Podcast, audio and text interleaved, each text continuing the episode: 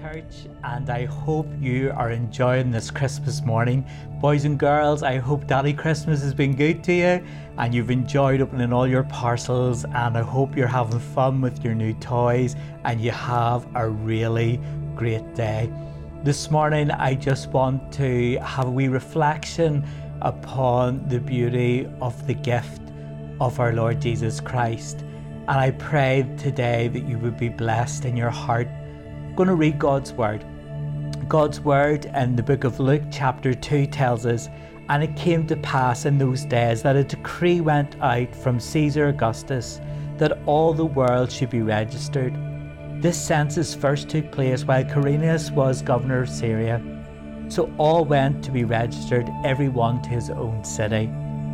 Joseph also went to Galilee, out of the city of Nazareth, into Judea to the city of David, which is called Bethlehem, because he was of the house and the lineage of David, to be registered with Mary, his betrothed wife, who was with child.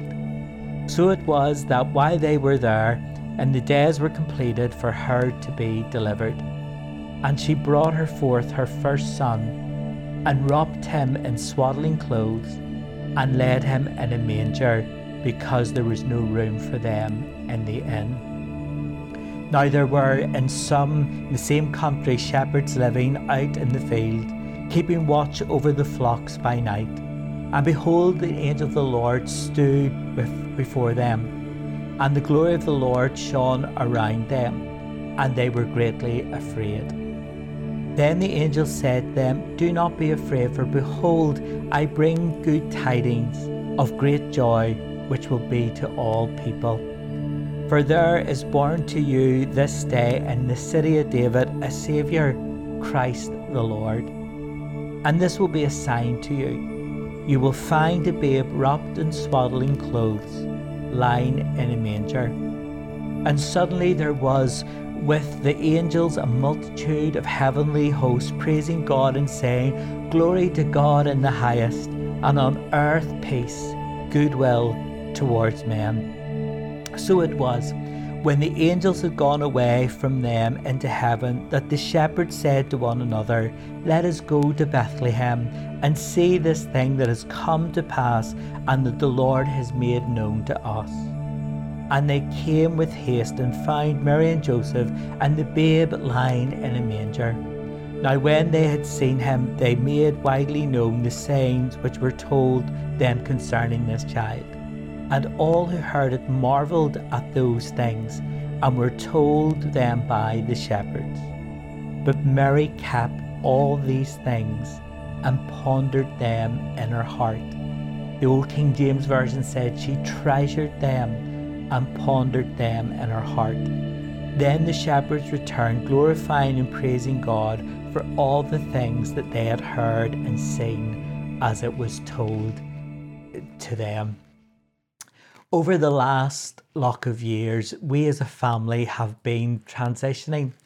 As you know, recently I had the great honour of um, conducting Jordan and Chloe's wedding, which was a great honour as a dad to conduct his son's wedding.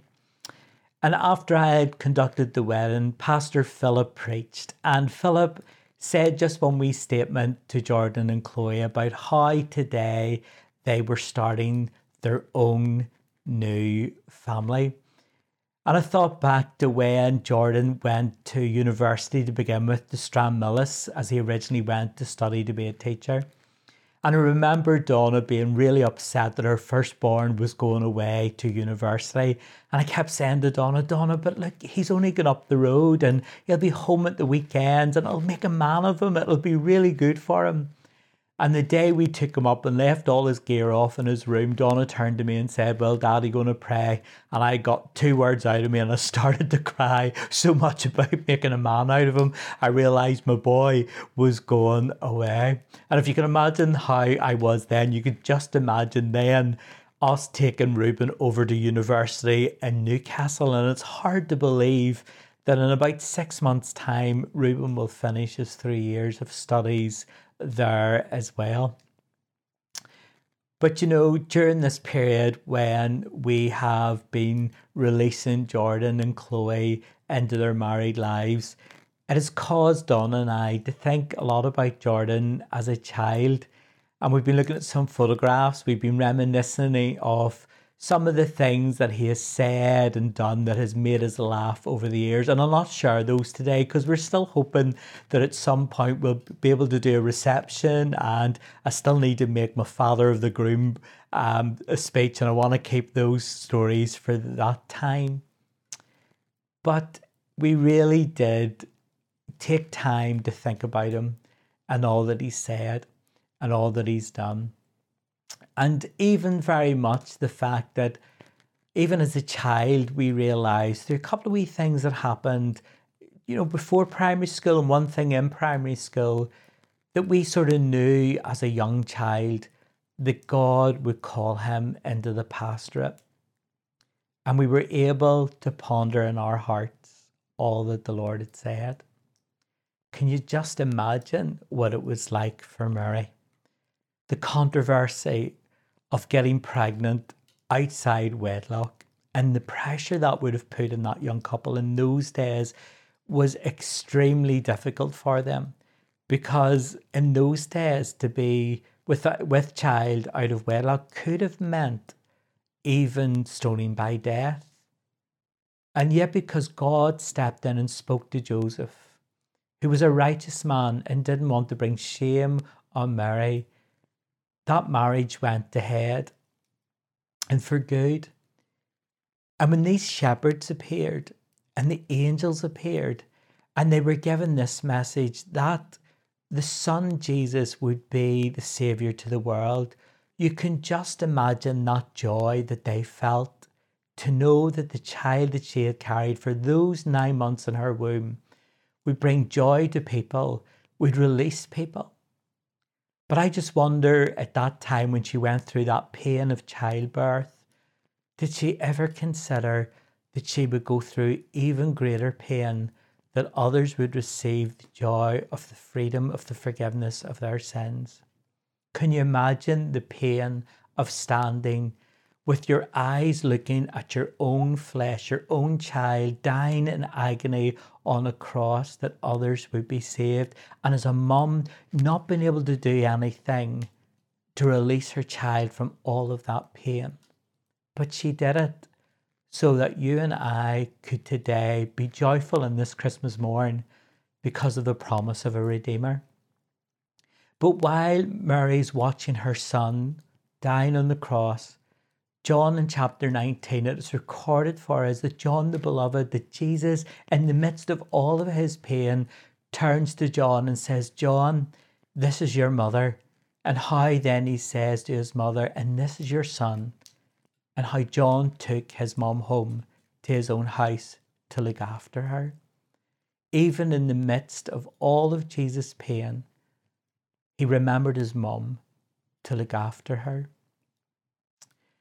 And today, on this Christmas morn, as you reflect on all the promises of God and on the Word of God over your life, this has been a difficult year. We don't know what lies ahead, but we do know we have the joy of the promise of a Redeemer, the joy of a better future because of the Lord Jesus Christ, that we have an eternity with God, and what a day that's going to be when our Jesus we will see.